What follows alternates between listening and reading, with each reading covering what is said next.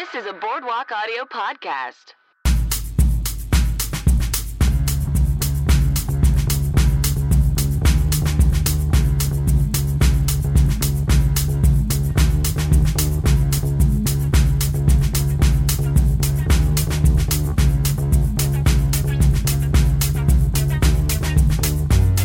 Welcome to I Will Watch Anything Once. I'm your host, Mark David Christensen.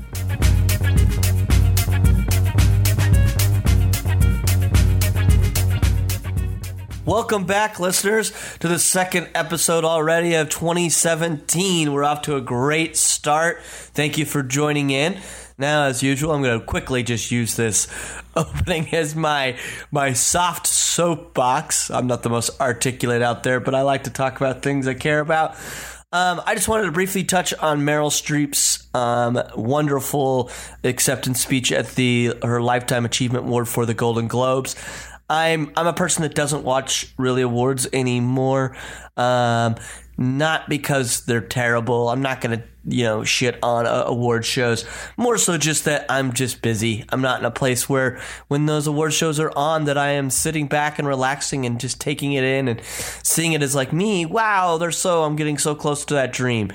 Kind of just usually um, doing other stuff. That night, I think I was um, I was giving notes on an improv show and headed to another show and we're helping a friend out do an audition. Uh, blah blah. It has nothing to do with anything. It's just I don't feel like I'm in a position in my pursuit of the arts and as an actor that I can sit down and just really revel in those award shows. Um, those people get to. That's why it's kind of weird that we televise it. It's for them, not for us. I guess it is for us. I don't know. But, back to Meryl Streep's speech, which was wonderful and delightful, which I watched literally moments ago. Did not watch it the night of or any of the no more posts. But what I think is more uh, great, noteworthy of it, and what I, uh, in my opinion, is instead of just continually just to pass around her speech and show everybody and look how great Meryl Streep is and her message, I think we have to internally take in that message. Um, I would encourage anybody that loves that speech that Meryl gave that you become um, another example of what she's offering up. What she says is that due to Trump's terrible behavior, it allows people to trickle down and actually get away with the same behavior. Well, I think we have to do, we have to allow Meryl's behavior to trickle down and, and allow us to vocally speak out be her just like her and speak out. Um, demand that the press um, call out things, call out people's terrible behavior, um, whether it's Trump or anybody. That's how change comes about as you be that vocal. Don't wait for your acceptance speech to be able to speak out. Do it now um, and do it always. Um, if you know something is going to be for the better good, why not be vocal about it? That's all. That's my soapbox. Let's be all Meryl Streeps. Yay! But uh, enough of that. And what I gotta say, uh, let's get to this great episode with a wonderful guest, um, a friend of mine who I'm lucky to know through the improv community. And um, he's a wonderful uh, screenwriter as well as a wonderful um, screenwriting teacher, Tom Vaughan.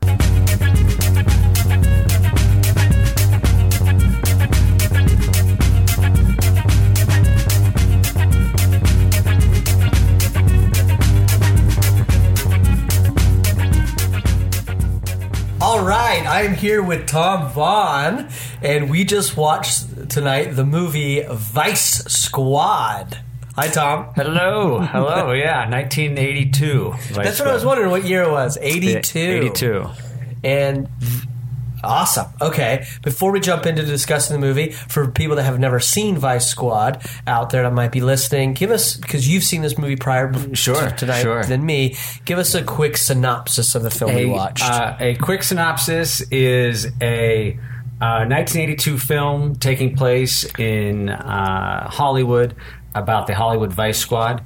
And the basic premise, uh, the story idea, is that a rather psychopathic pimp has uh, killed one of his hookers, and the uh, Vice Squad sergeant recruits uh, one another hooker to kind of set him up. The, the the bad the pimp, and she does so, and they get the hooker, and everything looks like it's going to be okay. But the pimp then escapes. And the whole movie takes place over one night, and it's basically they've got to either find the pimp or they've got to find the hooker. Because if they don't, then the pimp's going to kill the hooker. Whew, that's it. That is Yeah. all that movie It's is. a real simple story. I think it's what makes it made it uh, great, and we'll get to that and why I call it great. Uh, but f- the first question I always ask my guests after we finish the film is, "Why, Tom, did you want me to see this movie?" Because not that many people have seen it. not that many people, and I, and I love the idea of introducing. Maybe maybe someone will hear this podcast and go, "I kind of want to see Vice Squad," uh, but it's really hard to find. It's only available on DVD. There is no Blu-ray of it. That's what I was going to ask because tonight we didn't watch it on a DVD. You actually had it on your iPhone. Yeah. And we ended up streaming it to my iMovie. And I was like, yeah, this must mean that this movie is difficult to find. Yeah. Do you own the DVD? Uh, not anymore because I went digital many years back. Um, but Did you end up, I mean, maybe you don't want to admit this, but I don't know.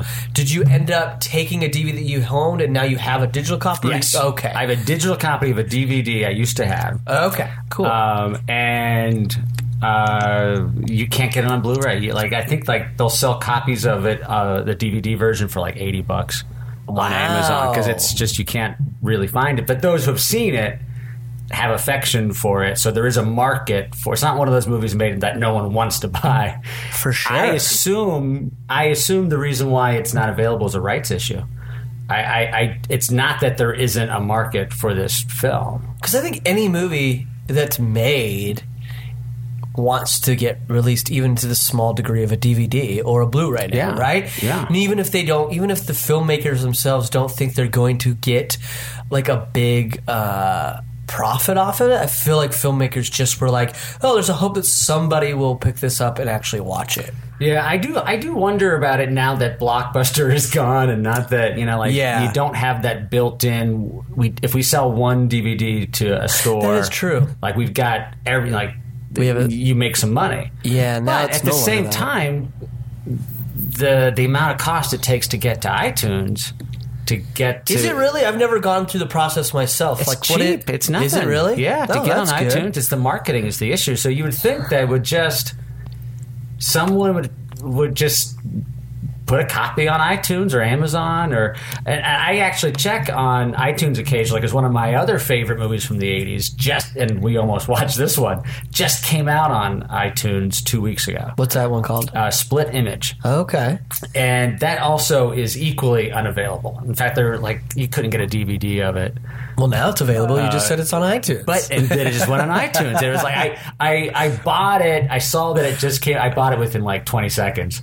I'd be like, oh my god, it's split image is available, and just, I just clicked on buy That's now. great. When you find like a gem, uh, do you prefer now going digital? By the way, Uh, Because- pretty pretty much, I'm I'm worried about ups you know upscaling to 4K eventually in five to ten years when there's more content, and I'll have all this 1080 content.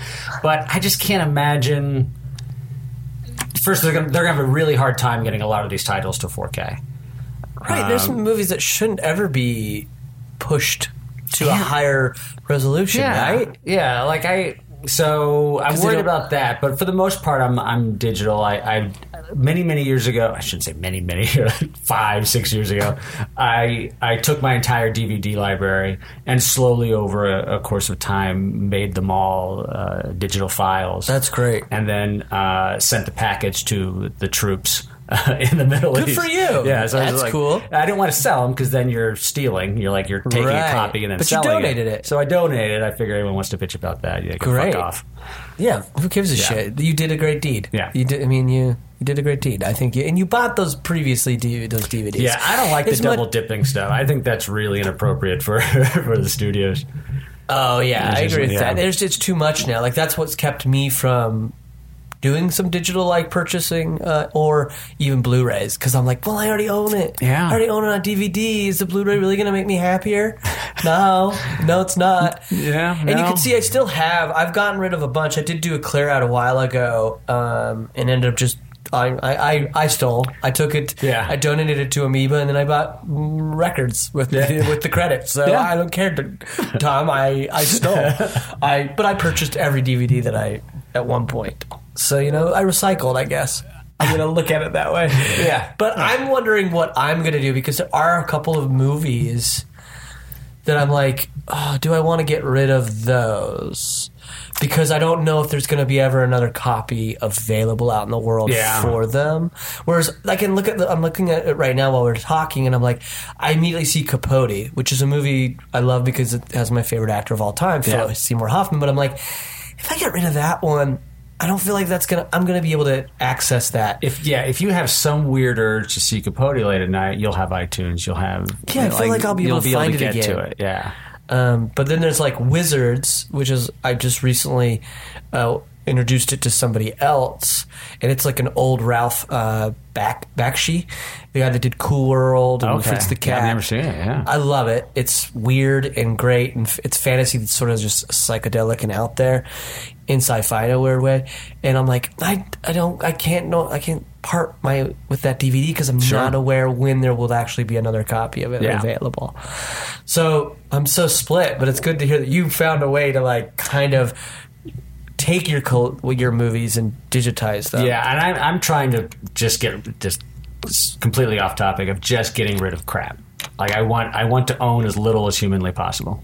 I don't think that's uh, that's fine. We can get off topic before we return back to Vice Squad. But like, I, I did that a little bit about in the mid of last year. Yeah. I remember like I was dating a girl at the time, and I think I had her come over and just watch me load up bags while I t- asked her about why she was an atheist. Yeah, I think that was the It's a hot, conversation. hot date. Hot date. Oh God, what is wrong I with am. me? I can't believe that didn't last.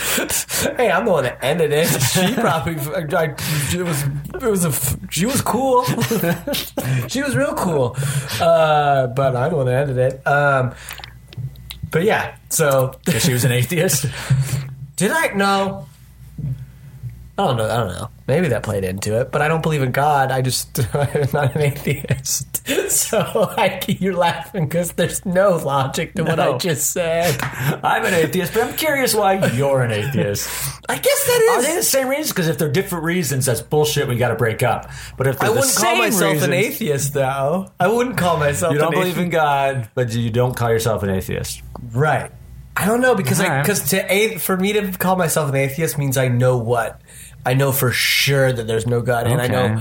I believe agnostic is the word yeah, we're looking probably more here. agnostic, Yeah. where I'm like, yeah, there might be a higher power. I don't fucking know. Yeah. I think but I don't believe in this fucking in God that sits on a throne that created us with like, like on paper, like drew us on a paper, and then we came to life. We're out of mud. I, I I consider it. I like the image. I consider it a metaphor. Yeah, that's a great metaphor. I love the that's- metaphor, and I'll go I've, with that. I've spoken about him before in the past and, and other podcasts, not mine, but others that I've been uh, privy to have been a guest. But like Joseph Campbell, he said it best, like with those metaphors, like especially biblical metaphors, like as soon as we start making them literal, they lose their meaning. Mm-hmm. Sure. And I was like, man, I agree. I Yeah, agree. it's a great I, line. I agree with him on that.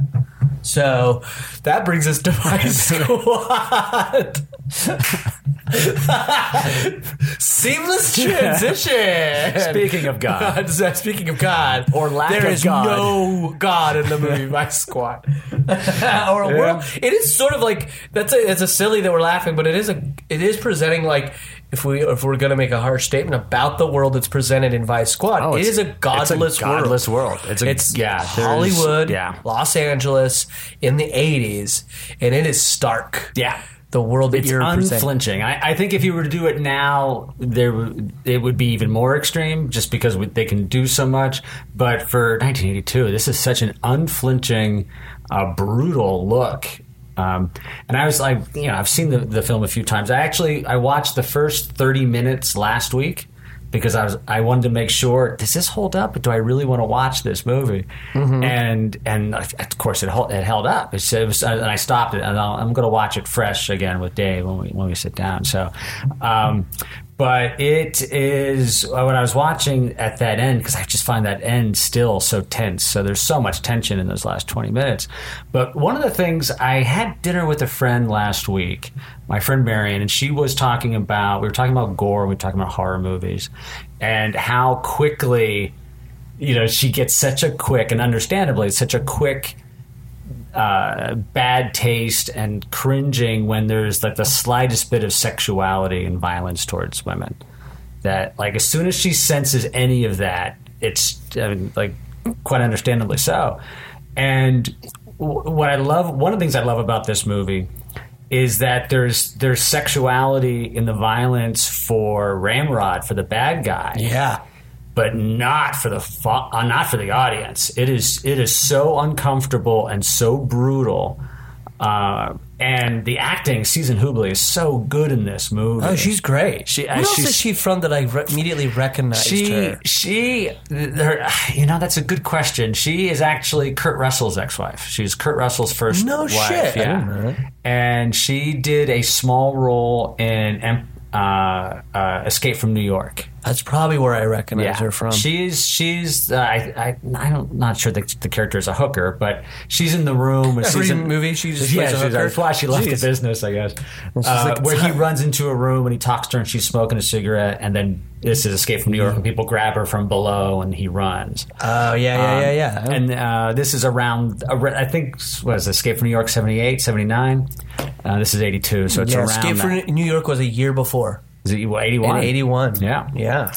um, and she's so good in it. And Nina Blackwood uh, of MTV fame, who is Ginger, the first. Uh, Oh, I, when you say MTV fame, I don't recognize her. So what? what she was how is she the, famous? She was one of the first MTV VJs. Oh, really? Yeah, it was Nina Blackwood. Um, oh God, I can't believe I forgot the rest of the name. Like as soon as you, I, I would hear them, I would re- Right, remember it. I get it. Uh, JJ, uh, Martha Quinn. Now they're all coming back to me For Um, sure. and and she's so good like in the beginning and and you there's nothing glamorous about that like it's so It's tough to immediately. watch. So for someone that's seen it for the first time tonight, I mean, you probably I, I sort of verbalized a little of the cringing and like Yeah. because I get uncomfortable. I'm not a person that will turn away. Yeah. Um, because I'm like I'm here to watch this movie and experience whatever they're going to put up. But like, um, that moment is very like when Ramon first, even before he came. So going back before he even goes into the hotel room, before Yeah. he first beats up Ginger before she, to um to the point of her death, it's like. I was uncomfortable. Just him, the way he talked to her through the door. yeah I'm already going. Ah, this guy is the scariest. He's one of bad the s- he's bad news, news. yeah. Don't don't open that door. Just the way he was like fingering the door as he Yeah. talked to her. He's was so just- good in this. He really is. the main I- actors are so good in this I would movie. agree. I, I don't I don't know most of them, and it's like these actors stood out as something that I was like, I was sort of surprised that I hadn't really seen them at other places. yeah uh, Wings Hauser had a good career is that the guy that That's plays Ramrod? Ramrod, yeah, and I and I think Ramrod is just one of the great cinematic bad guys. Oh, I I would agree. Just so good. Um, he's so terrifying. He's so scary, um, and not like not uh, like Friday the Thirteenth scary, like a human but a total psychopath. Oh yeah, it's he's a believable Yeah. sociopath that you're just like, oh no, no, please Like, don't. what do you what do you do in this world when you come into contact with people like that? Like like we're just not we're not prepared at all to deal with people like that when they come into our lives. No, and the, any any like like we're talking about the sexuality towards the women in violence because I can I can agree with your friend that like any of that when they're like actually trying to like they give it a spin that is makes it sexual like this Yeah. violence is sexual or room we're gonna like make it exotic and tantalizing for the audience. You're she's like, gonna she's gonna hate it, but kind of like Yeah, it. I hate that shit. ugh. Like, fuck off. No, no, thank you. No, Ugh. thank you. That's a lie. That's a Yeah. lie in a sense, and, and- to the audience, and and it's for the pleasure of the view, of um, a viewer. Not Yeah. you're not really telling a truthful story on on on, on in the movie. This. Even his way, every way he handled a woman was fucking terrifying and uncomfortable. Yeah. Like when she goes in, um, when Princess goes into the bar to f- snag him for the first sting. Yeah. And he just in a public place. See, that's what that's what he truly became a villain. Like we knew he was scary before, when he went to get Ginger, and we saw him brutalize her. So we get it. He's a villain, but the fact that he in a public space at this bar treats Princess the way he does Yeah. made him even more terrifying to me. He like handled her with like such grip in the back Yeah. of her hair when they were sitting there.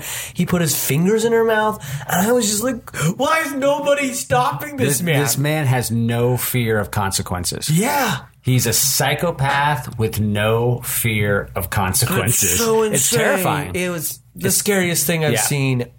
One of the scariest things Yeah, I've absolutely it- it's, seen. It's a great horror movie in that sense. Even though like it's a pol- it's a technically a police thriller, it's a real life but horror that movie. his, that character is very scary. uh, Yeah. scary, and I think I think that the aspects of it are horror.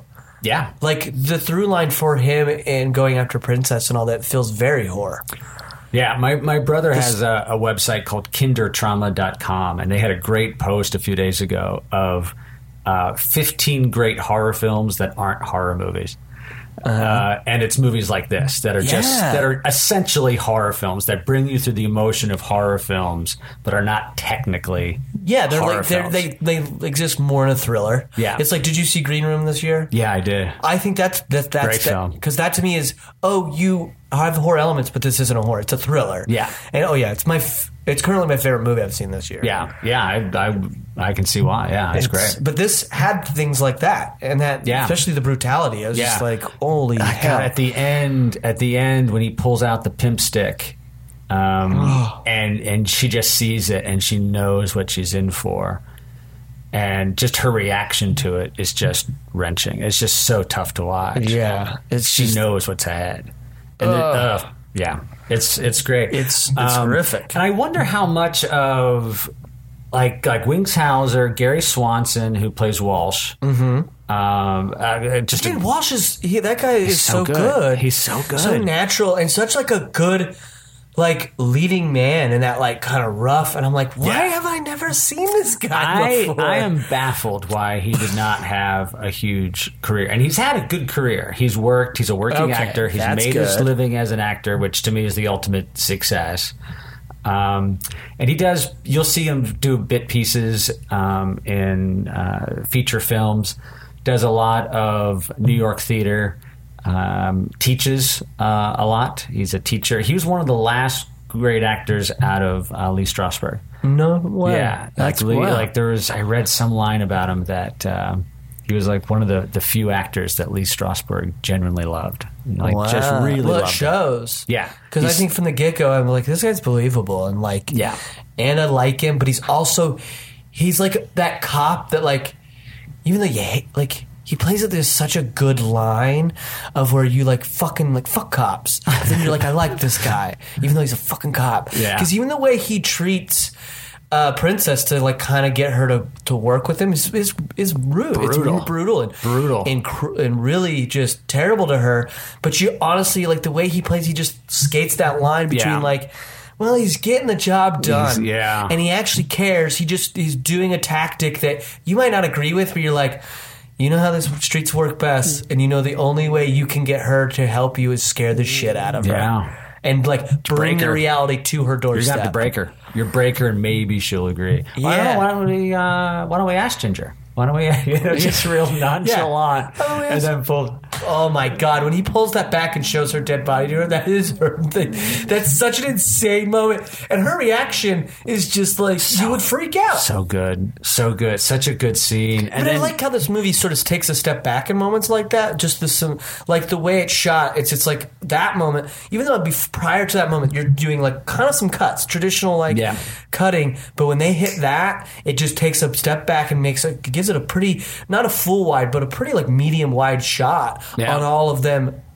Two, three characters react to that they moment, let they let these actors go. and I loved that. Yeah, and and, and it's like just even small and like there's so many details in the movie that are great, uh, and we can get to those. But like just like the little from the actors, the little inflection of of when he first shows her Ginger the face, like the dead body, and then the second time he throws her face in, and just the way his voice goes down, and now it's not screaming at her, it's going, "Look at her, she's your friend." Like, like there's like such a like. Uh, there's so many great choices, uh, and and you would never like in 1982, 1983. There's a movie called Vice Squad in the movie theater. Like you would never think, oh, I bet that's a really well acted, smart, interesting film. It's it's Grindhouse, you know. It's it's an exploitation film at an AVCO embassy. Um, Yeah. and that's another like it's just part of the time of that these movies were going to movie theaters. Like they're like the Yeah. home video market hadn't exploded yet. Uh, it was there, but it wasn't guaranteed money like it was in the late '80s, early '90s. Yeah. And so these would these would go to movie theaters and. Uh, all these independent distributed AVCO Embassy, they got, they did Escape from New York as Yeah. well. Like that was a great company making these kind of movies. Yeah. Uh, yeah, it was, it's it's a great product. How did you time. see the movie originally? I'm pretty sure I saw it on VHS. Okay. I'm pretty sure I saw it on VHS. I'm like 90%. Um, I'm usually, it's strangely, I'm usually pretty good at uh, movies that I saw back then. I can remember what theater I saw them in because I was young and I was remembering everything. Mm-hmm. Yeah. Whereas like now, I was like, I, like 10 years ago, I can't remember what movie. I was like, what, did I see it in the movie theater or not? I, uh, but I saw it on VHS and this, and it was, um, one of those movies we we brought home and we didn't quite know what to expect. When you say you brought home, who brought it home? You and Uh, usually it was me and my brother Lance. Okay. Would, like Lance introduced me essentially to the arts. is that an older brother? Uh, older brother, yeah. Uh, and uh, he loved horror movies. I love these kind of movies more than he does. Like I like more grindhouse. Like we, he loves horror films. Like I and I can't, uh, I can't plug his website enough of kindertrauma.com. I'll have to definitely check it out. Yeah, it's it's basically about 70s and 80s horror movies and how they affected your youth and what your memories are of these Yeah. horror films. It's a great uh, it's a great website. Uh, but he introduced me to movies. He introduced me to writing. He introduced me to the arts. Um, and this was just one of those movies we brought home. I'm pretty sure I lived in Connecticut uh, during the time. I'm pretty Wow. sure. Uh, and watched it one night and knew it was pretty good. And I, as I would watch it later on and get older, I'd see it again every you know every three or four years or something Yeah. like that. And then I like, God, no, this is legitimately good. This is a legitimately good film. And uh, I mean, the guy, the fat guy's named Ramrod. I mean, Yeah, like, what a, and he has- a name. So this is a movie too that like I noticed other filmmakers in it before they came along. Immediately, I'm like, so for Ramrod for one, his when we were introduced to Ramrod, it's introduced, which you pointed out is a great shot. Oh, I love that shot. Yeah. It's a beautiful shot. It's the it starts with the stationary, which you think is a stationary, on the backside of this. I believe it's a Bronco. Mm-hmm. Yeah, it's a Bronco. Bronco, but. On the back of the Bronco, the cover over the ti- the spare tire says Ramrod, and it matches the color of his Bronco. I love that touch. Yeah. I love it. Love this. Of course, uh, of course, a, a psychopath is going to have that. Of course but I'm he like, is. But then that immediately makes me flash to be like, okay, Quentin Tarantino, of course you have a character that has a pussy wagon on it because you've seen Vice Squad. like, you know what I mean? Like, there's elements that I'm like, yep, these are the Grindhouse movies that Quentin Tarantino Yeah. saw, and now he's he's made. I have no doubt he loves this movie. I- Yeah. yeah. Yeah, I would be. I'd be shocked if he goes, yeah, "Dad, I never saw it." Yeah, I'd be like, "You're out of your mind, Quentin Tarantino. You're, I'd, I'd call him a fraud. I'd be like, "You've never seen the Vice Squad? You're a fraud. You're a liar. You've been lying this entire Yeah, time." he's usually pretty good at. I love that movie. Yeah, but then those aspects and a lot. We'll we'll talk about other little touches that I think Yeah. have great humor in this that I love that made L.A. in the '80s look so insane, and I Yeah. loved everything about it. But then this tracking shot. So it starts at that station. Ramrod lets a like I, I assume in one of his hookers or just a random hooker Yeah. out of his car. Then he drives around and circles around to go to a hotel, and it's one tracking Yeah. shot that just crosses the street, probably on a crane. I'm guessing. or or card. Probably didn't have enough money for a crane. or that the you- most it could be Yeah. is maybe tracks. Yeah. Um, but then that shot's so gorgeous and it's just so like well paced. It's just patient that I was like, oh, P.T. Anderson saw this movie too. I was like, this looks like a shot out of Bo- Yeah. Bo- Boogie Nights. That's a all really good point. And like, I even think about that, That yeah. and also a lot of the driving shots. The, in when they used cars felt like Boogie Nights to me. That I was like, "Oh, P.T. Anderson, you are so influenced by this," which I love. He's one of my Yeah, favorites, absolutely. But I was just like, that's all I was seeing It was like, "Oh, yep, there it is. I could see this." Yeah, like it's it's. Uh, I, I have a theory that the the the company wanted to make a movie called Vice Squad Uh-huh. and didn't realize they gave it to good filmmakers. I, I bet that has, that totally could happen easily. They're Yeah. like, just take this budget. We don't care. We just need to push this movie out. And then the filmmakers are like, yeah, yeah, man, we let's can do use this, something push like- this budget and just like let's Yeah. make something good. yeah, let's actually cast some good actors. Why don't we do that? Or like, yeah, then the director and the writers are like, yeah, we just stumbled into writing a good script. Let's just like do it. Season Let's do it good. like you could have casted, and, and then she's a beautiful woman, but you could have casted someone more obviously uh, like a sex appeal. Right. she's attractive, Totally. but like you like. sh- She's such a she's so good in this. Like she was cast because she's so damn good. Yeah, she's great. Yeah. Um, and uh, yeah, you could easily, if it, you're trying to make like a movie that's just supposed to be tantalizing and like ex- exploitation, you Yeah. could have easily gone so much lower Plenty and just be those like, on oh, you, you with the big boobs, like Yeah. you you got it. You Like- know what I mean? Like some asshole behind a just give desk that never Shannon Tweed a call. Yeah, She'll do it. She'll do it, whatever. but they're like, no, we're doing this the right way, and it's so great that they did. Yeah. because this movie for someone that's just seeing it for the first time it i would say if i had ever prior, prior, priorly seen it it totally holds up Yeah. This is a movie i would love to like i would go and see it on the big screen like if it was at the new beverly or something Oh, i'd be like it would I be would totally absolutely love to see it. The New to, Beverly. to see it like at that scope would be so fun It's a, it's a beautifully shot film, and and the storytelling in the camera is great. Of like Ramrod lurking in the back, and, Yes. and like so many moments. Like, element, like when he's in the truck, Oh, god, the way they tracked that shot and they block it, it's just like, God, you guys took your fucking time.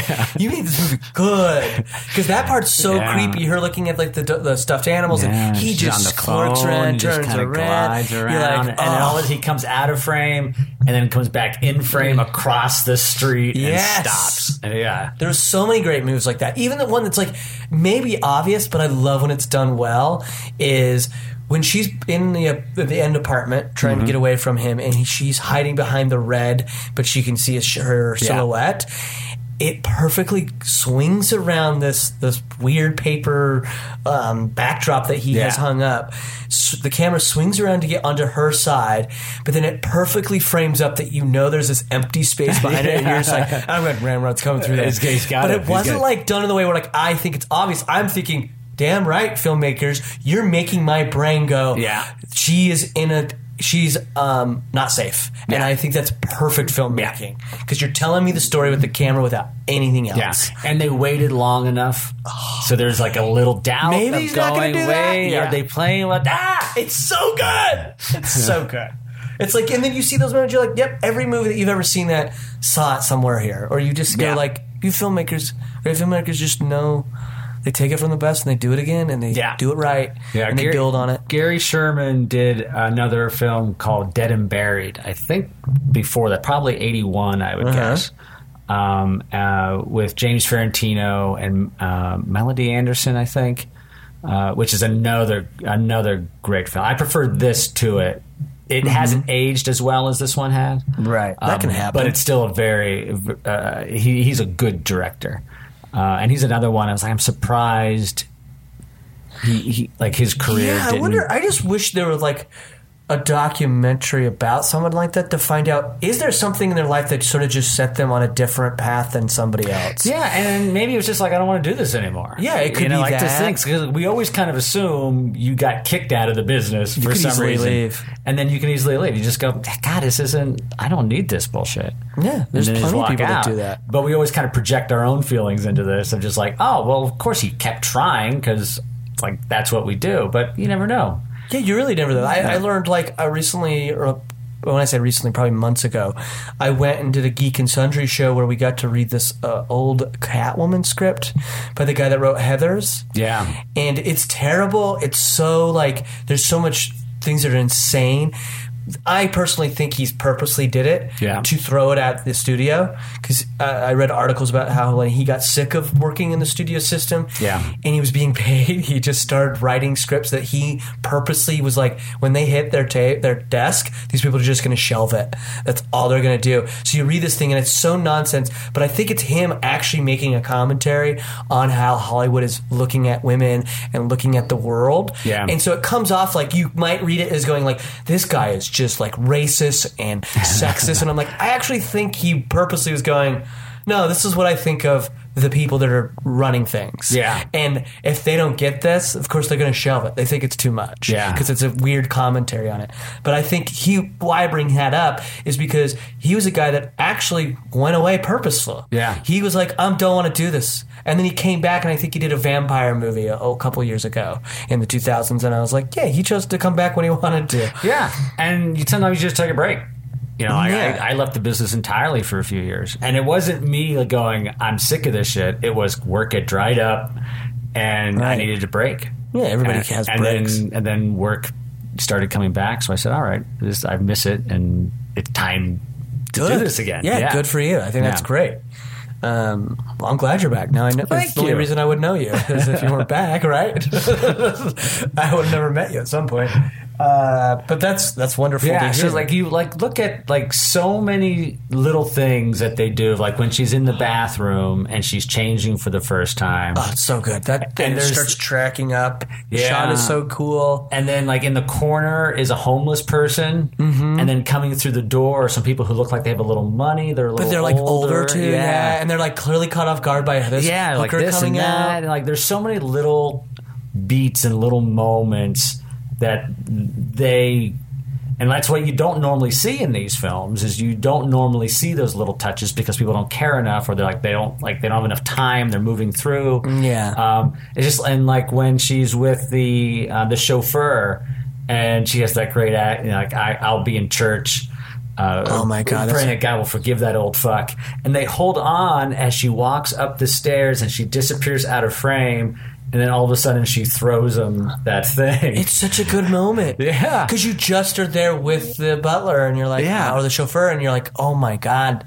You just got to enjoy that little moment. and then he throws the bouquet. And there's like so many little moments of this scene itself tells a story. We're going to tell the story of this scene, and then we're going to move on. We're not going to just just race through this shit just to get to the plot. No, they don't at all. Yeah. Because that whole moment I love, and it's like, again, another thing where I go, oh, P.T. Anderson, you're totally influenced by this. and I, I say that in the highest regard. Sure, of course. And maybe he's never seen it. I don't know. I Yeah. doubt it. I feel like or they're both influenced by the same person. Yeah, maybe so. Yeah. Um, is like I loved all the touches of this world. Like every place they went had its own identity. Yeah. and even the smallest things, like when when uh, Ramrod goes does first when he goes to her previous pimp Dorsey, I believe. Mm-hmm. Yeah, is- sugar pimp. Yeah. Sugar pimp. He's in his own space, man. Yeah. He's this fat black pimp who's in a robe and like And a I believe robe. red underwear, Eating And something, it laying looks like on he's the eating, couch. Yeah, it looks like he's eating. He's just lounging, but his room is so brighter than the Yeah. rest of the film we've Yeah. seen. He clearly loves living his way. He seems like he's, he's way more Didn't feminine. do in- anything. Didn't do just any- opens the door. but you got to see this world just and it was worth it Yeah. it was so worth it that you got to see that world for briefly because Yeah. you're like this is a whole world it's not just a one bland like kind of like a flat line of like well we're going to show dark streets and it's just going to be a flat line Yeah, and then every- the like the the S and M guy gives him the gun. the S&M guy's tattoo was driving me crazy. I loved it, but it was driving me crazy. I was like, why'd you, that's, someone should have told you not to get that. it's like a big eagle on his head, and yeah, he's S&M. I mean, because see, like when you like there, it, there's a little bit of uh, we mentioned it earlier, Escape from New York, and that of like going to different parts of town. Yeah. and uh, Escape from Los Angeles, which isn't obviously nearly as good, but hits it even harder. Mm-hmm. Of this part of town is this way, like Chinatown this way. Um, and I remember like '79 was The Warriors, uh, which Walter Hill directed Mm-hmm. Yeah. and the original conception of the Warriors was that it took place in the future, would explain why they had all these gangs that you don't actually see in, uh, Yeah, in, yeah. in New York. But the idea was w- working their way through New York and through the bureaus, and here's this world. And they escape from this world. And then they go to this world, escape from this world. And now I'm just thinking about it, there's like a little bit of Lord of the Rings part of it, you know? Oh, yeah, like totally. Little, little chat. And then they, but they do it in a movie called Vice Squad. Yeah, and they do it great. Do it great. And then like the older Asian guy with martial arts. Oh my god! And I that part was so silly but great because you're like, okay, they go. Let's talk, backing up a little. Like Yeah. I love they have a place with the the hookers like their bar Yeah. that's attached to like the hotel. That had its own feel. Yeah. That was a little lighter, and they're like you get to see how they're like, yeah, this is a shitty life, but we have each other's backs. Yeah. and you're like, okay, this is another aspect of this. Then yeah, you have the lady that runs the hotel for the hookers. Yeah. and she has her own personality.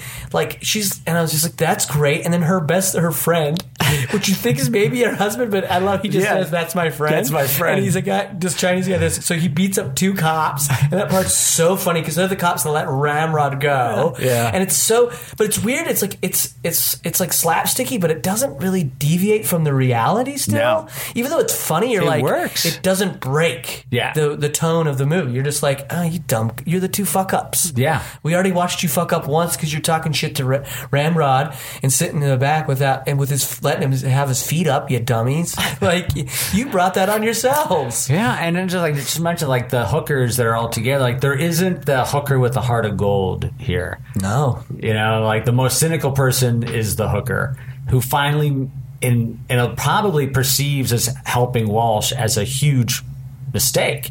That I Oh, should not have helped this. Like I should not have done the right thing. And then that great that last line of like, why do you do it, Walsh? she'll never change the streets. Like she has not changed no. at all. She's like, this is this was worthless. Like Yeah. this was not worth me going through this pain. Yeah. Yeah. At all, which Yeah. is a great moment and ballsy for a movie. Yeah, like the guy at the heart of gold is the jaded cop. Yeah. Like, it's the closest thing we have to a heart of gold. Yeah, exactly. Is the jaded heart. It's the jaded cop who's, who shoves one hooker's face into the face of her dead friend. You know, like Yeah. that's that's the heart Tony. of gold version in this movie. Exactly. And um, I love in that like that that final moment is so good to me. I really liked the final moment. I like the dialogue in general throughout Yeah. this entire movie. Actually, it really stood its ground and like it's it's so pulpy. Yeah. it made me feel like I was in, in the world. Also, it kept making me remind me of other things I loved. It reminded me of uh, what's his name, the writer. Oh my god, the guy that Justified is based on. Oh, Elmore Leonard? Yeah, it felt like I was an Elmore Leonard Yeah. uh, book, and I was like, "This is so good!" Like every character has a very clear voice. There's no one that doesn't have a clear voice, and I think that's just so masterful done. Yeah. masterfully done.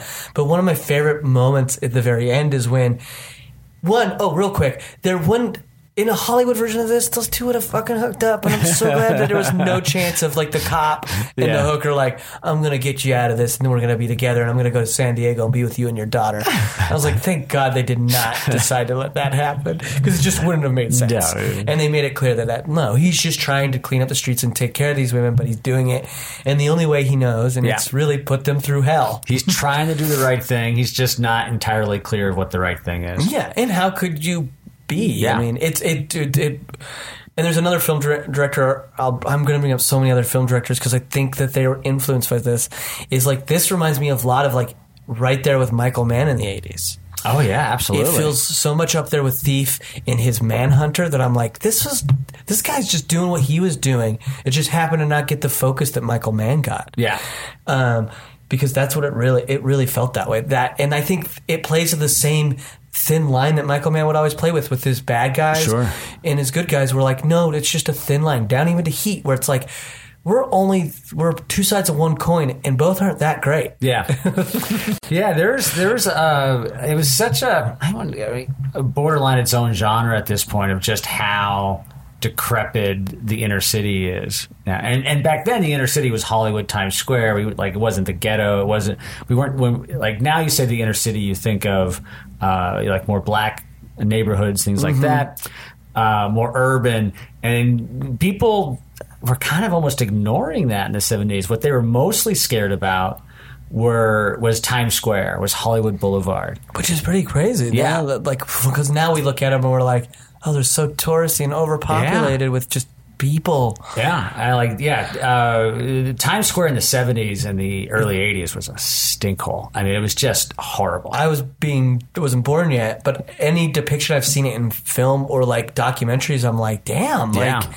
You know, they- Like that is pretty crazy that that, that was the central points of Oh, of these cities. Yeah, it was just it was it was um, so much debauchery um, just crime, prostitution, disease. I mean, it was just, and they when they cleaned up Times Square, it gave Hollywood kind of the courage and the impetus to go. We can clean up Hollywood Boulevard, uh, and they've done a pretty good job of it. They've compared, done- I- yeah, it's just- like it ain't it ain't this anymore. You know? no, it's definitely not this. you know, it's, It's definitely all that's pushed other places. yeah, but there's a lot of Taxi Driver is probably the most famous of just someone just getting just emotionally beat down of like how filthy the, the city Oh, is. yeah. Uh, a lot of vigilante films in the 70s and 80s. or like there's like Death Um, Wish. Death Wish, a lot of ex, like a lot of ex, like um, uh, back in the day, this would be a double feature with The Exterminator, which was uh, yeah, what is the exterminator? The Exterminator is it was uh, in the eighties, probably before this. Robert Ginty was the actor in it. I can't remember who directed it, but the the poster was a guy with a motorcycle helmet on and a flamethrower. like that's what it was, and uh, and it was a basically a Vietnam vet whose buddy got killed, and so he went, all right, I'm going to clean up the streets. And he sometimes occasionally did it with a flamethrower. Love it. Uh, it was real big on HBO, which is how I saw it. Like, You're We got a bootleg copy on VHS from HBO. We're like, we're gonna see the Exterminator. That's awesome. Uh, but there was a lot, and there was a film called Angel, um, and these are all like uh, very inexpensive exploitation movies that went to theaters and had commercials and had advertisement. I mean, like they were they were playing alongside Hollywood studio films Oh, wow. at like the Gateway Three. And that's why it was such a weird, interesting time because you just don't see that anymore. Like, like Yeah, you just, don't. You'll never see that. Um, but Angel was about a high school girl uh, who was also a prostitute at night. Uh, and Crazy. Somebody trying to do their version of risky business in the world uh, without well, the it was more like of it was kind of more like Vice Squad, and then like her friend was killed and she became a Oh, vigilante. so it's more vigilante. Yeah, Okay. and and Angel was definitely kind of what you think of as a, a not very well done exploitation. Like the Exterminator is very exploit. It's not. It, it's not smart and holds up like this one. So like this is kind of stands out out of all of those movies that were made of one that is a legitimately good film that holds up by smart, talented actors and filmmakers and I, I can only wholeheartedly agree. And back to the, the line that I didn't discuss like moments now minutes ago is at the very end when he everything is settling and they're getting Princess into her ambulance. Uh, Walsh comes up to her with the the stuffed animal she got for her daughter and gives it back to her. But it's one of my favorite fucking moments because it's so honest. Because you're thinking it as he gives it to her. You, as the audience, I think, are thinking what she ends up saying. He hands it to her. He's like, "Hey, I think this is yours." And typical, you probably would have had her take it, and it would have been a cute bullshit Thanks, moment. Walsh. Thanks. Um, but she looks and he's like, "It's covered in blood, Walsh." She just calls it out and hands it back to him. And I think that's such a great fucking moment. Like, to me, that is such great dialogue. Yeah. Great moment. Again, I'm just like, this emulates everything I love about Elmo, Elmore Leonard and all Yeah. these other filmmakers, filmmakers I love. And I'm like, there this, it is. This There's that- stupid gesture, know, stupid gesture on his part, and like trying to make a connection, and he does make a connection. It's just a different One connection than what he expected. Yeah. because there is. There's like the moment of honesty, and and oh, God Well, I think it, he wanted it the whole in- time. That's what I think is great about his character is that he really did want a connection. Yeah, absolutely. Because when after he they f- think they have Ramrod the first time, he has dinner with her, and he t- you can tell he's trying. Yeah. he thinks it's like it's like many people, and I've met him or had those moments in your life where you're like, I I can. I can turn, help this person turn a new Yeah. leaf. That's all he wants, and he can't. He's And- incapable. And of did it. you did you catch his daughter's dad?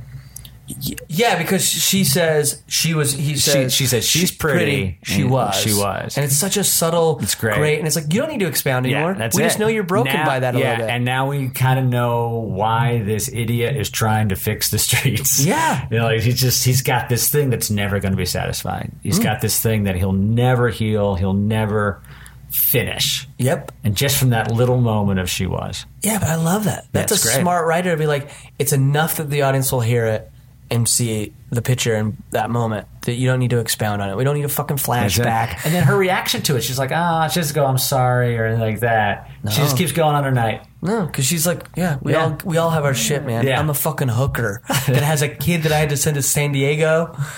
And then like the maid calls her princess, and she's So like, she's like, "Don't do call, not call her. I love princess." that. I loved when you found out why. Yeah. As soon as you heard her call, being criticized, I was like, oh, I love that. And and I think that was again smart filmmaking, because to nowadays I think they we we kind of like. Or you see films, not all of us, but we see films where you kind of don't have any mystery in the f- first Yeah. like 15 minutes. Now we kind of have to be like, Exposition. You got to get it all gotta, out. gotta let it out. Can't let the audience like get How do we make sure bored they or- know his, his daughter's dead? Or yeah. something, you know? This movie, when you're first starting it, you're like, what the fuck is going on? Why is this lady sending her like teary eyed with her daughter? Who just called her on the phone? Who's she's saying like I left him. She beats me up. So I'm going, is this her sister? Yeah. You're and like, but I liked this about that because it had me as the audience captivated, like wanting to know the answers to the question Yeah. I'm asking myself, rather than the film going, "We're gonna give them to y'all right now, so you'll stay in your Yeah. seats." It's more of like we're gonna keep you in seat because this is gonna be such well filmed and written that you're gonna want these Yeah. questions answered, and that's what kept me And they're watching. satisfying. Like every each time is Oh, satisfying. Yes, because you're like, wait, what's going on? You're sending her away. I'm going because even even me as uh, as a filmmaker, I'm going. It's called Vice Squad. Is she a cop? Is she a cop? And I'm like, no. She's the hooker. Holy Yeah. shit! Yeah. She's a hooker. She just sent her daughter away. Who is that girl that she's talking? Oh shit! That that, that woman's in danger by this oh, sociopath, the psycho, the Yeah. psychopath is fucking gonna kill her. And then you're like, then it just kept going and unraveling, and I was Oh, like, perfect.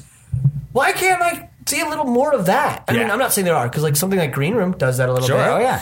Um, and there's movies that done it, but I was just I loved their their their, their ability to be patient with me. Yeah. And let me live in mystery for it a takes so much confidence to like to in, in in in your skill level and in knowing what story you're telling and not try to tell more and not try to tell less i mean like they, this is these are skilled filmmakers uh, i think gary sherman ended up directing a lot of tv uh, Oh, I- director. yeah, I think maybe I've yeah, glanced I at think he did. A, he did a lot of TV, but like I, um, know, just I, I, it's exciting to have s- someone see it for the first time. Because also you're also questioning yourself of like how much of this is just my affection from my youth, how much sure. of this is am I going to watch this? Because I saw Valley Girl again uh, last year. And that is that the one with Helen Hunt? Yeah, it's with No. Nick, Nicolas Cage. Nicholas. I've no, I haven't seen it. yeah, so. it's the it's the movie that I'm thinking of Girls Just Want to Have Fun. Girls Just Want to Have. Yeah, What an idiot. yeah. Same thing. Uh, but they're both based on song titles. It's not that crazy. Yeah. Uh, but that doesn't hold up as well. It's still enjoyable, but my affection for it is definitely my affection from my youth. Right. And how it made me feel then, how it makes me feel now, reminds me of that stuff. Um, I you know I watched it with a friend. And I was like, oh, all right, that didn't hold up as well as I'd hoped. For this one, like I hope it holds up as well. That's why I told I told to watch that first thirty minutes. Like, yep, this still this is still That's great. great. and I'm glad. I'm glad it still held up because I'm. Well, we wouldn't be here watching it. You wouldn't have. not- You would have been like, we're not watching that movie. Yeah, we're gonna do something else. But um, thank God because you brought it, and I really enjoyed it. Yeah, and it's also it reminds me just like that line of "There's blood on it, Walsh," and like it reminds me like having you react to it reminds me of how great that line Yeah. is, and having Ramrod get killed. And I heard your like little clapping of just like how happy you Yeah, were. You're so happy when he gets it. And I, oh, there's an acting moment in that that's so Michael Mann. Do you remember? Uh, maybe you know because it reminded me sort of of the moment in Heat. You've seen Heat, right? Mm-hmm. You know, like the that's one of my favorite endings of a movie when he shoots him and the and then they hold hands. Yeah. and it's just kind of that weird peace after the violence. yeah, that's one of my favorite moments was in Vice Squad was after all this brutal violence to finally take down Ramrod, he finally gets him and he shoots him and he does this thing where after he f- the final shot he kind of lets his hands fall to the side Yeah. and it's I don't know what it is the gesture he's giving but he's just like opening up his Release. palms and he's Yeah. release Yeah. and I think that's such a great poetic choice for this movie to do and it reminded me of that of Heat and other things I've seen and I was like I that moment made me just go I love it. Yeah, and that actor, and it made that, that's like and it just feel you can feel him going I finally get to let this one thing go. Yeah, yeah, and uh, like another moment I noticed this time is when Princess is uh, on Ramrod's bed the first time, and and he's kissing her neck, and you could just see her squirm of just like how much she hates this psychopath touching her. Yeah. and this is a prostitute, and like how much she hates this horrendous human being touching her, and then. And then he lifts his head and looks at her, and like the she puts the smile back on her face. Yes, it's that's a that's a, that's an amazing actor. Yeah, That that move, I agree. That one stood out to me too because I was just like, ooh, you're playing the part. Yeah. I'm watching you play the part, and that's amazing to to see. Yeah, and just to have filmmakers who like they've given this budget. Yeah, it's called Vice Squad because I know this movie was developed with the title at first. For like, totally like I know that of just going. No, I don't want to make it. Let's make a movie. Let's make a good movie. Yeah. like we don't want to just rush through. I don't want to make crap. Yeah, and thank God they did. They Yeah. really just went at that. Like whoever they didn't say no or whatever, and whoever didn't get in the way, good for them. Yeah. because I think it, it, you can't. They came out with something that's going to live on if you see it. Like I'll remember this. Yeah. and we haven't talked about an, another moment that reminds me of like P.T. Anderson and like Boogie Nights, just because there's weird worlds in his movie. When she goes to that, what Coco sends her to, Yeah. her client, so weird and it's brilliant she shows up the chauffeur brings her to this rich house she goes into a room you're like what's going on she comes out she's wearing a wedding dress Sexy wedding yeah dress. Yeah, sexy wedding dress music of a wedding's going on so you're first like okay we're gonna walk into like a fake wedding so this guy has a fantasy of fucking a wife, a bride Yeah. but then it even gets weirder. She goes into a room. She's said not to speak. Just go in there alone. And then there's a fucking coffin with a dude in it. And then this is one of the greatest comedic moments, and I love it. Is the guy comes to life. It freaks her out, and she just yells at this guy. It's like, "What the fuck? You scared the whatever she says." Like, you about to scare the shit out of me. Almost give me a heart attack. yeah, I loved all that moment. That moment's so, So funny and truthful. truthful. And again, it remi- I keep saying it, but it just reminds me of like when I read Elmore Leonard books, and I'm like, God, these characters are so And the guy believable. bitches and- about it. He's like, "You're He's not supposed to talk," and she doesn't care, and she just keeps letting into a more. brilliant. Those characters, and we never do find out what the hell the guy was looking for. Like, Yeah. what, what was his thing? What was like, you wanted, you're, you're like you're coming back to uh, life to have Yeah. sex with a hooker. Like- like- What's going on? Like, you're not trying to scare her because You'd wanna have her to have sex with yeah, you. like you'd want it like them. The, if if you were trying, if you're getting off on scaring her, then you wouldn't mind them talking. Yeah. So like, what were you? Like, never explains it. yeah, Never but I love they don't. it. He's Yeah. just upset, and he's like, "You ruined it. You talked. Get remove her. I don't want her anymore." and he, and he and the chauffeur says, "There's a cab waiting for you." Well, I'm not fucking paying it. Well, it's been taken care of. And then he's like, "When do you? Are you on tomorrow?" She's like, "What do you? say? Why?" Uh, I love that conversation. He's like, "Well, I'm off tomorrow." I was just like, "These characters just to so- take the time, just to take the time to have have, those moments, because you've got so much tension built into this story just from the dramatic question. Like, Yeah. where, like this whole movie is who are they going to find 1st Mm-hmm. Are they going to find him first, her first, or her dead first? Like, like that's that's it. That's all it is. Is is Ramrod's trying to find her and kill her, and they're trying to find her to save her. Like that's as simple as it gets. Yeah. And that you're, that's driving you the whole time, and Yeah. then they get these great moments that are aside because they build. And weirdly, they beer they build to the tension. They don't slow it down. Yeah. they build it because you're like, this is going on. He's getting closer. How the hell is she getting doing this while there's this other insane and then thing what they do to on? Coco, and just like how terrifying. Oh, Coco's that death of Coco is terrifying. Then when he shows up and hits the other girl, that's Yeah. terrible. Everything he does, he's just mayhem on the Yeah. on the Yeah, I'm fucking- like, what do you? Because I, I just uh, another slightly off topic of just that. To me, that's the great question of of society, of all great political philosophies, of all uh, great cultural philosophies. Is what do we do with the psychopaths? What do we do with the sociopaths? What do we do with these people who pretend to play by our rules, who don't? Yeah. and and. Until because like every, none of you to go back to um, uh, you know, like the nature of man and, and the state of nature, and like they go, no, no, no, with, it, with man back to this point, they're all like this, and like they never account for the sociopath. Like the, the- everyone Yeah. is like this in this situation. Like, nope, there's still the sociopath who's Yes. going to be doing something different, and like Yeah. every every political philosophy is based on what the state of nature is, and none of them account for the sociopath. And like until we figure that out, how do you deal with the ramrods of the world? And the and at least Ramrod is is vocalized. Like we know who he is. He's a pimp. He's a murderer. Like he won't live to fifty or sixty. Like, yeah, like- he knows what he is. But there are people out there that are just as psychopathic that are in society who've hidden it better, who've hidden it well. yeah, they're walking among us. They're walking among us. and you'll never know until it's most likely yeah. too late. Yeah, like Ramrod's not scared of consequences, but those people are like, well, I don't want to go to jail, so I'm not going to kill anyone. Yeah, they get that. They they they pay attention to the rules Yeah. even more than someone like Yeah, because they need to. But like, if they don't, if they don't think anyone's looking, if they don't think they're going to get caught, they don't get They'll a act shit. out. Yeah, they don't care. So like, that's one of the I love. I just love this bad guy. It is it is, and I think also because like in the '80s, like later '80s and '90s, our bad guys started to get because everyone fell in love with another great bad guy, Hans Gruber. You know, it was like another great Yeah. bad guy from Die Hard, and such a different like uh, English accent. He had a nice accent, nice suit, or German accent. He had a nice suit, sophisticated, and I think we kind of fell in love with those bad Oh, we very much did. and we forgot we about still these other of. bad guys.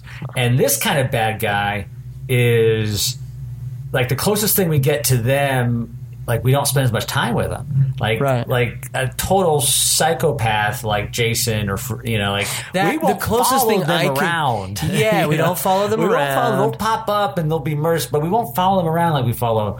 Yeah, the closest thing I think to this, and it's still not the same, is the Joker in the Dark Knight. Yeah, that's It's- interesting, but I don't think I don't think it reaches. I don't think it reaches this level, and the reason why is. Um, Is that in like Dark Knight? It's still presented as a guy that wears makeup. Yeah. he still like feels otherworldly. It's like this guy came out of nowhere. It's almost like he materialized. Yeah. this guy Ramrod, you believe? Fuck, someone raised this guy. He went to high school. Yeah, this guy grew up to be this. Yeah. You know what I mean? So it's, I think Ramrod is scarier than the Joker. I think so too. I believe Ramrod. I believe know, Ram- yeah. Like I love Heath Ledger as the Joker. Don't get me wrong, but I fucking I'm more scared of I'm fucking more, Ramrod. I, I I believe I will probably run into a ramrod. I do not believe I'm going to run into the Joker. yeah, You no, know, you never like- will. Like Joker's more of like what we talked about with Joseph Campbell. He's like, hey, you're a metaphor He's for a metaphor the you're for a metaphor Ramrod. Ramrod. Yeah, Like, but He's Ramrod's fucking a- ramrod. Yeah, You're a metaphor for ramrod. That's exactly what it is.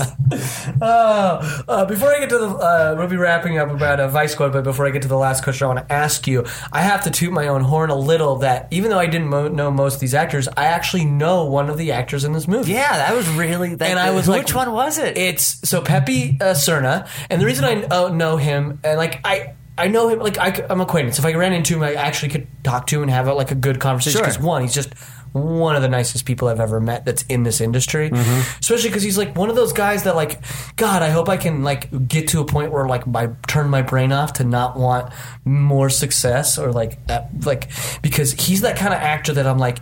You're in a lot of movies like this, and you have this great career, but you're not like demanding there to be more. And I can tell you love every time you work. Yeah. He loves every like he just loves life, and I was like, fuck, I want to emulate that guy. Yeah. And I know I'm struggling to do that right now. Yeah. but I use this podcast as apparently therapy. But like, so uh, he's just a great guy, and I met him because I'm in a mo- my first feature film that got me eligible, and then I right after doing it, I moved to L.A. or not my first, my second. Sorry, it was a movie called White on Rice, but it was my first SAG. Right. And it got a great director named Dave, uh, Dave Boyle, who's gone on to do a, a movie a year or two ago that went big like festival wise and Right. stuff in the indie scene. And Pepe's in that as well. But he plays us another role in this movie of like a funny uh, college professor to the main character that's uh, Japanese. And so I just met him through I never was in a scene with him. I just met him at the premieres Yeah. of White on Rice. And he's just a nice guy. And then occasionally I'll turn on a movie and he'll pop up Yeah. like this. I love like the only other one was uh, the um, Buckaroo uh, what is it? Banzai? Buckaroo Banzai. Banzai? He's in that too. Yeah. So he's the Latino guy, the one of the two the the comic relief. the comic relief. Yeah. Pepe's the Latino one that's great. driving the car that Ramrod gets his legs around. Yeah. That's Pepe. And I was just like, as soon as I saw his name, I was like, he's in this? And then I loved how much he was in Oh, it. yeah. And I was like, this is great. the and he's so- C-3PO and and he's- R2-D2 in this movie. And he's good. Yeah. He's such a fucking good actor. And I'm just like, damn, I'm glad I know There's- good actors. Yeah, there's so many. I was uh, I can't remember the name. I feel bad. Is the the actor in uh, Breaking Bad who was the uh, brother-in-law from the Feds? Um, I can't remember his name. I feel terrible because I should. He's such a good actor. But I was watching Lethal Weapon 2 a few weeks ago. No, he's in it. I know. in it. I know. I can't think of the name. but He's he's and he's he's in both of them. He's in the first, and then He's he in the first one, too? Yeah, because they established those guys and they brought and them back and they kill them too. off. And like so many of these actors who have been like working for decades, Yeah. working consistently, uh, raising families, and like a nice middle, maybe hopefully upper middle class life, and like it's so impressive to maintain that over the years. Like you've got one, you got to be good enough to do it, which is tough, and then two, people are constantly working with you over and over again, which means you're great to work with. Like Yeah. people like like it's it's it's such an impressive feat to see someone stay in this business as a working professional because we always think of stars and like we forget Yeah. about the working professionals Well- like, we, like it's it's amazing to me to be able to pull that off coming from my that, that point of view of like being an actor myself and sort of been out here seven years and kind of like hit my own personal wall Yeah. i'm realizing it's a lot to do with that that even though i'm trying to play the part that like i don't want fame in this Yeah. i might not realize how much i'm too much working to get it Yeah. and thinking about the wrong goals rather than looking at like that, his career and going that's what I all I want yeah I don't want the recognition or the. You want the recognition in the sense of just the next job. Yeah. And that's more important to actually be able to work rather than the, oh, uh, everybody's going to give me a pass or everybody's going to love me, which essentially is what, if you look at stars, is what you look at. You go, well, everybody loves them. I want to be loved by everybody. Do you know what I mean? Which is natural. I get it. Sure, we all get it. do. We all do. We all want to be, everyone loves Raymond's. Yeah. But I'm realizing that's not. I'm coming to a point right now where I'm trying to figure out how I can rewire myself to not think that way anymore. Yeah. Because I'm knowing right now where I'm at, it's being destructive rather than helpful. It's so destructive Like I'm getting like I should be happy, more happy about every little job I get and be like, that's the fucking like even a sketch, be like, this is the and I am when I'm doing the job. Yeah. Like that's the thing. When Yeah. I'm doing the job, I fucking love being there. But it's the fact that I'm not carrying that over when I'm offset. Does that make sense? Absolutely. And I think I have to find the way, whatever whatever it is, to rewire and be like, that's the joy. The fact that I'm able to do this. Yeah. And Rather a- than the, well, why am I not getting my big break? Who gives a shit? Yeah, There's it's- other people around me that get those, and it's just, that's the dice. There are there are two two things.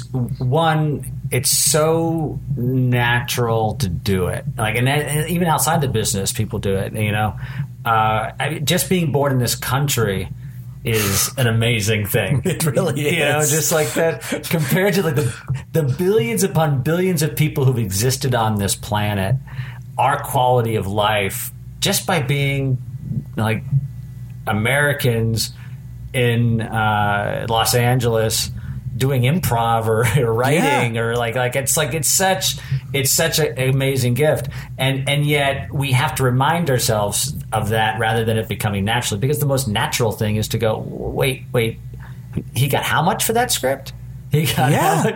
it's such a it's me natural going, well, stupid oh, I'm not on. thing. I'm not on this team. Yeah. I'm not being asked to be like Yeah. on these. But and these so people how do, we- like how do you do it? I guess the only way is like when you just catch yourself and go, "Oh, look at me being an idiot again." Yeah, I I've think it gotta that. remind myself. and, it, and and it's not. It's allowing yourself to just remind yourself, not because I have. I, why am I? I'm using you as my therapist right now. uh, it's it's also don't get mad at yourself for thinking Yeah. that because I tend to go like, Yeah, don't well, judge I, the thought, I man. judge myself of like you're now a terrible person because you thought you wanted all this and now you're never. You know what I mean? Whereas I gotta get I gotta get also used to just going, hey man, that was just a dumb thought, and they happen. Yeah. just move on. Let it go. You know it was a dumb thought. Everybody has them. It's cool. Just keep doing it. Yeah, we're we're sitting at a table talking into microphones right now In a very hot room. Yeah, in a very hot room. Like, how much fun is this? Yeah, I'm having a great yeah, time. I'll- I mean, like, I'll it's, keep we're talking so hot room. fortunate. Like, we're so fortunate. Yeah, and I get just, to do this, and I can tell you right now that like in the situation that I am, if I was to lay out certain things in my life right now, there are people that have the same like layout or like, well, I can't do any, I don't have any fun time. And I'm like, Yeah. well, I'm able to sit across the table and talk with a friend about a cool movie I just saw. And I- it's like I'm a fucking lucky son of a bitch. Yeah. and I gotta stop acting like I need more. Yeah, I, I, I can I can tell you just from my experience, I I will have joined the Writers Guild 20 years ago this November. 20 years ago this November. And uh, I made a lot. I had my most success and money early on in my career. Um, and there is a direct correlation to the amount of gratitude I have in the moment to uh, it, it is a leading indicator to where my career is going. And when I am excited and grateful for what's going on, it is an indicator that things will continue to go well. And then those moments, particularly when I was drunk off my ass and, and a tongue chewing drunk, uh, where I felt entitled, I felt uh, more special than I was, and I felt that uh, I wasn't getting the success and money that I, I deserved. That that was a leading indicator of my career slowing down. And I felt that, and I'm not even. and, and I was creating it. And like Yeah. the point is, is not I wasn't seeing it in the future. I was creating it by that attitude. And uh, the last few years have been very good to me. And it's mostly just having left the business and coming back. And outside of stupid occasional thoughts, which I will have, uh, for the most part, feeling so grateful that I am still in this business, that I pay my rent through it. So grateful I get to teach. Uh, grateful that I get to write material that I want to write. I work with people I want to work with, and um, life's the business side of it. I'm not rich. Like, there's so many writers making so much more, Right. But I, I, yet, I just, I just feel so fortunate. I'm at where I'm at. I think that's great to hear because it gives me a little. It, it, it feels a little more of like, okay, I'm not stuck being this person all the time. Yeah. Because I. This is going to be a weird thing I'm going to reveal right now. I think that state that you just told me about in your career, I think I had that the last two years of my, me being on Harold.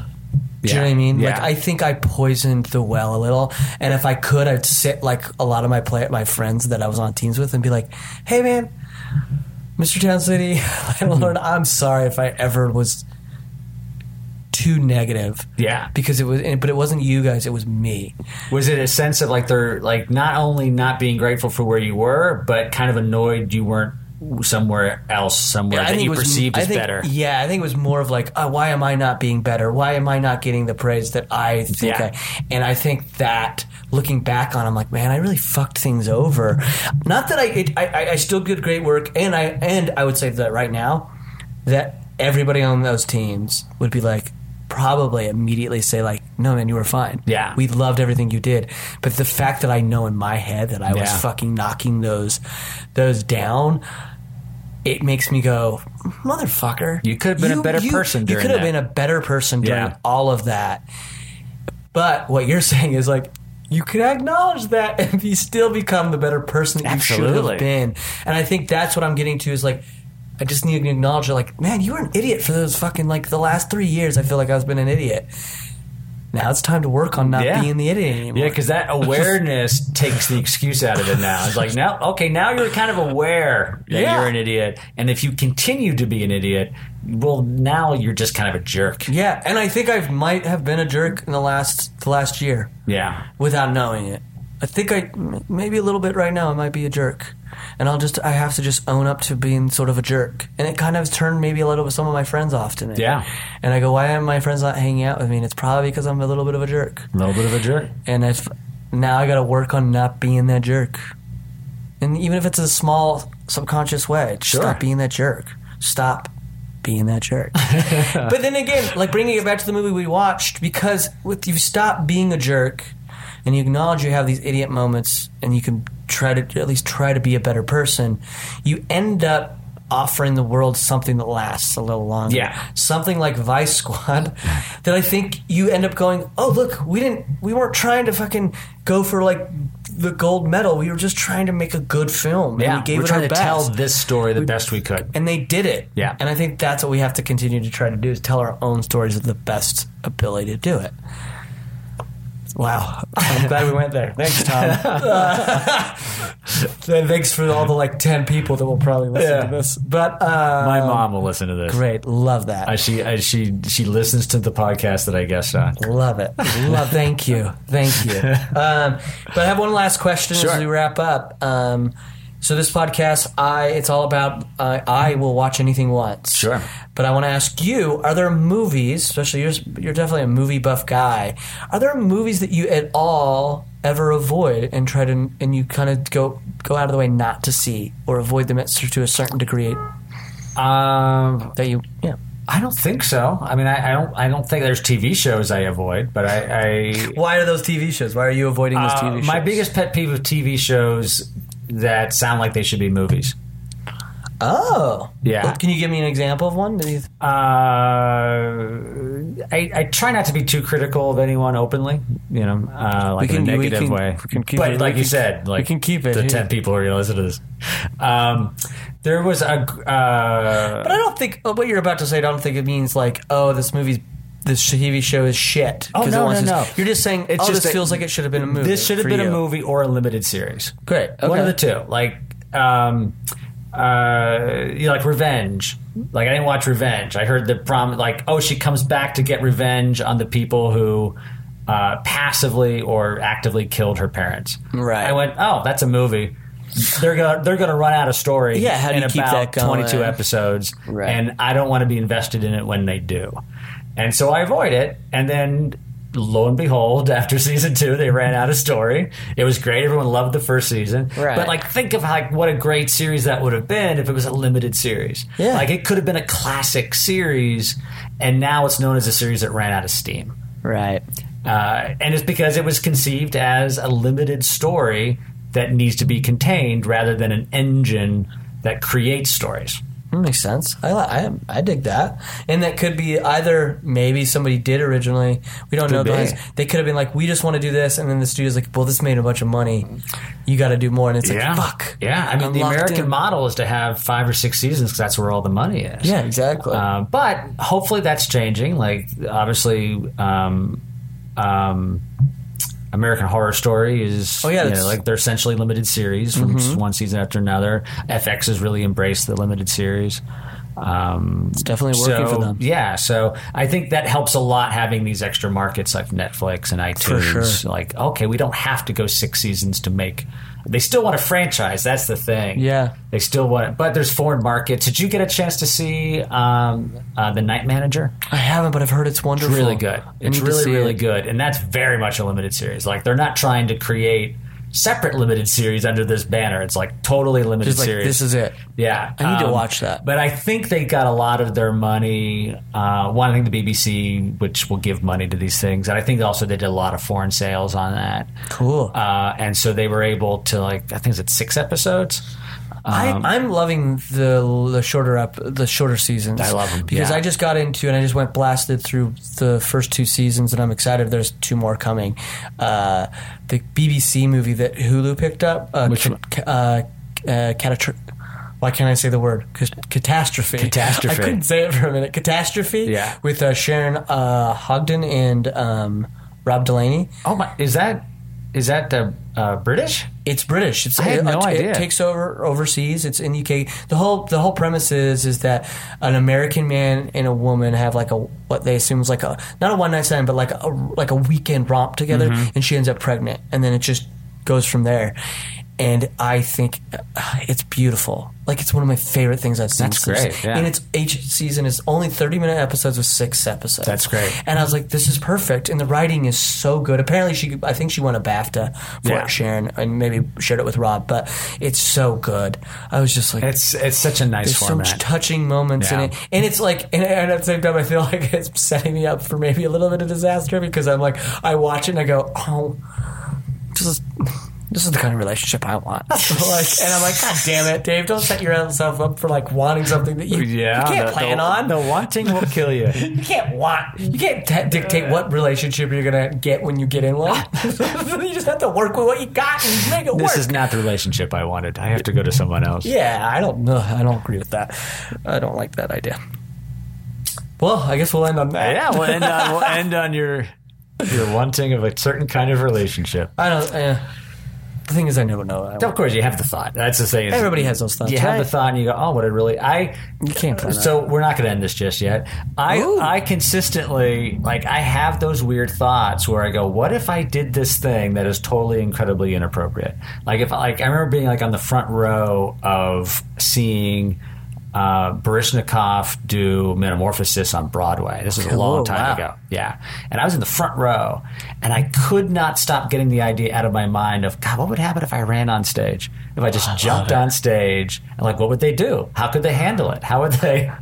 Yeah, oh, what would they do? I don't know. But I like constantly, like, I've had times where I've like people were really leaning in and it'd be like a guy and I'm a straight guy. And I'd be like, man, if I kissed him right now, it would freak him the fuck out. what would he do? I think kissing Yeah, it's out like just like like, having so funny those too. weird those thoughts of like, what is the most socially inappropriate thing I could do right now?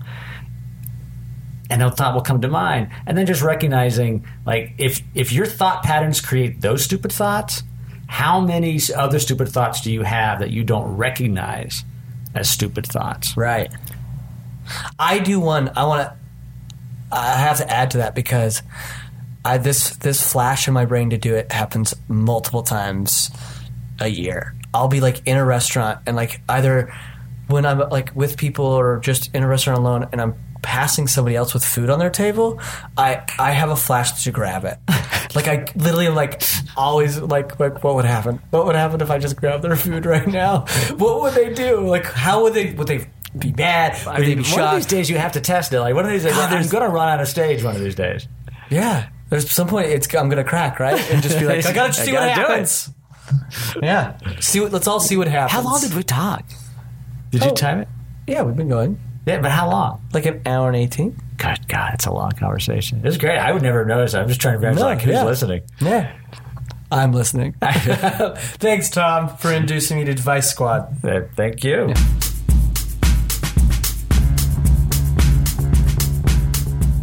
If you want more from Tom Vaughan, you can follow him on Twitter at Tom Vaughan. That's spelled T O M V A U G H N, at Tom Vaughan. Also, he is a great teacher of screenwriting. I've taken his 101 course to learn how to write a screenplay, and it was wonderful. I hope I can take his next level of 201 soon. But if you're interested in writing screenplays and want someone to guide you through it in a very clear and precise way that will definitely help you bring your story to the page, check out his website, storyandplot.com. That will show the upcoming classes that are starting soon. I think his next class is starting on January 24th. So definitely check that out. It will make you um, take that leap into screenwriting that you've always wanted to take and make it. E- it'll be easy. It'll be an ease. Um, screenwriting isn't uh, necessarily easy. Um, you got to sit down and do it. But Tom Vaughan will show you the tools to help you get there with storyandplot.com. Definitely check that out. Thank you again for listening to the podcast. You can keep up to date on anything to do with the podcast by following it on Twitter, Instagram, and Snapchat with the handle at IWWAO, as well as there is a Facebook page. Please follow that and a Tumblr. I will watch anything once at tumblr.com. And you, as a listener, if you have a movie that you think I should be watching and discussing on the podcast, please um, send a, a tweet, send a direct message online, or email me at iwillwatchanythingonce at gmail.com. I would love to find out what movies my listeners will think I should be watching, or TV shows, or anything. Heck, um, if you just want me to watch a commercial, tell me to watch that commercial and I'll talk about it. But thank you again for listening to the podcast. If you can, please go on to iTunes and please rate, review, and subscribe. That will bring more listeners to the podcast. And a quick reminder using the promo code ONCE at devastatorpress.com will get you 10% off of any purchase of a book from that great publisher. Thank you again, and remember if you haven't seen it once, you can't complain.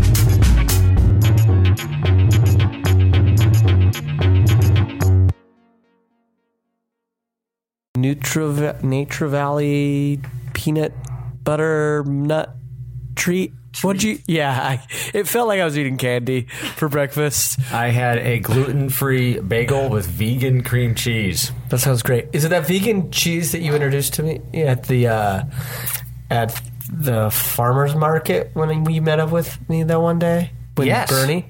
Yeah. God, that cheese is good. I need to Yeah. go. I need to. I need to get some extra dough. I need to go Oh, get so some. good. It's the first ever vegan cheese I've ever enjoyed. Yeah, they Ever. do. They do a great job. Yes, they do. This has been a Boardwalk Audio podcast. For more information and shows, visit boardwalkaudio.com. Don't forget to rate and subscribe now.